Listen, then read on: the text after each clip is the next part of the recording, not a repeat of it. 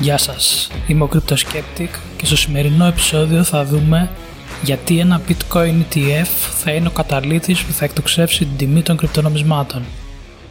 Όπως είδαμε και στο newsletter της ημέρας, είχαμε δύο σημαντικές ειδήσεις που δείχνουν ότι η έγκριση ενός Bitcoin ETF για την αγορά των ΗΠΑ φαντάζει όλο και πιο πιθανή. Είχαμε στέλεχος της Επιτροπής Κεφαλαγορών των ΗΠΑ να λέει ότι η αγορά των κρυπτονομισμάτων δείχνει ότι είναι έτοιμη για ένα bitcoin ETF. Και η άλλη είδηση ήταν ότι ο Καναδάς έγινε η πρώτη χώρα στη Βόρεια Αμερική που εγκρίνει ένα bitcoin ETF. Σε αυτό το σημείο να πω ότι δεν είμαι σύμβουλος επενδύσεων και ό,τι θα πω στο συγκεκριμένο επεισόδιο είναι καθαρά για εκπαιδευτικούς λόγους. Καταρχάς να ορίσουμε τι είναι ένα ETF. Τα ETF είναι χρηματιστηριακά προϊόντα που είναι διαθέσιμα προς αγορά και πώληση σε χρηματιστηριακές αγορές όπως δηλαδή μετοχές.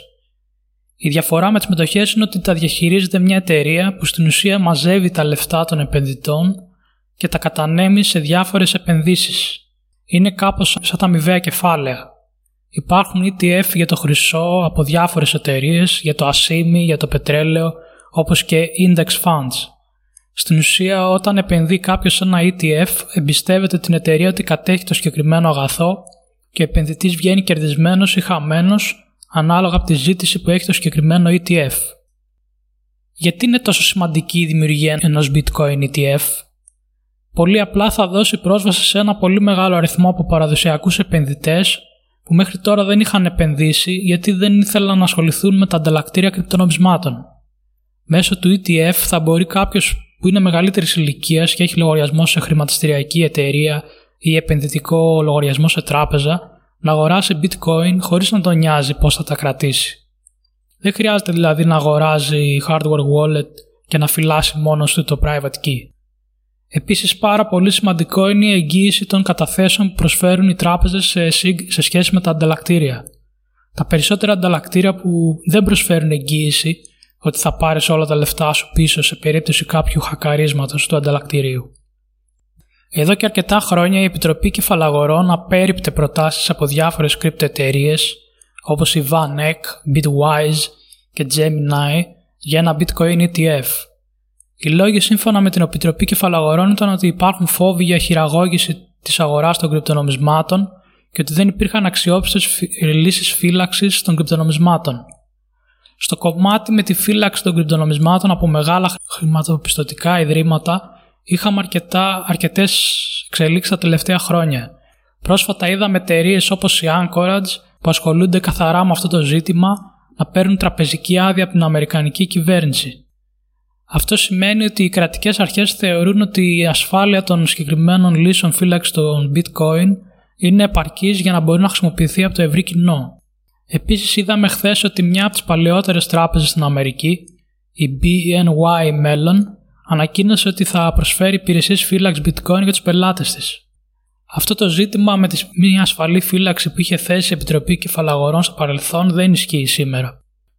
Το πρόβλημα είναι η πιθανή χειραγώγηση της αγοράς των κρυπτονομισμάτων. Λόγω του ότι η αγορά των κρυπτονομισμάτων είναι διεθνής και λειτουργεί 24 ώρες το 24 ώρα και 365 μέρες το χρόνο, υπάρχουν πολλά ανταλλακτήρια σε χώρες που δεν έχουν αυστηρούς νόμους για την λειτουργία τους, με αποτέλεσμα να υπάρχουν δείγματα χειραγώγησης αγοράς από πλευράς τους. Μια έρευνα από την Bitwise το 2019 έδειξε ότι το 95% του συνολικού όγκου συναλλαγών προέρχεται από ψεύτικες συναλλαγές που γίνονται σε ανταλλακτήρια που δεν ελέγχονται από εποπτικές αρχές. Επίσης υπάρχει η υπόθεση του Tether, όπως έχουμε αναφέρει στο παρελθόν, που ακόμα δεν έχει αποφανθεί η δικαιοσύνη αν χρησιμοποιούσε το stablecoin ως εργαλείο για το χειραγώγηση της τιμής των κρυπτονομισμάτων. Όταν υπάρχει εξέλιξη από αυτή την υπόθεση, πιθανότατα θα δούμε και μια θετική εξέλιξη στο θέμα της έγκρισης του ETF. Μπορεί φυσικά να υπάρξει και νωρίτερα, γιατί τα τελευταία χρόνια έχει μειωθεί ο όγκος συναλλαγών από ανταλλακτήρια αμφιβόλου ποιότητας, λόγω της μεγάλης αύξησης των ανταλλακτηρίων που συνεργάζονται με μεγάλα χρηματοπιστωτικά ιδρύματα. Θα είχε αρκετό ενδιαφέρον να δούμε μια καινούργια έρευνα με το ποσοστό των ψεύτικων συναλλαγών στα ανταλλακτήρια. Πιστεύω το ποσό θα είναι αρκετά μικρότερο σήμερα. Εκτός από τις μεγάλες ειδήσεις που ανέφερα πιο πριν, έχουμε και την καινούργια ηγεσία στην Επιτροπή Κεφαλαγορών με τον Γκάρι Γκένσλερ να παίρνει τα ενία. Ο Γκάρι Γκένσλερ γνωρίζει καλύτερα πώς λειτουργούν τα κρυπτονομίσματα από τον προκάτοχό του, γιατί δίδασκε μάθημα στο MIT το 2018 με θέμα την blockchain τεχνολογία.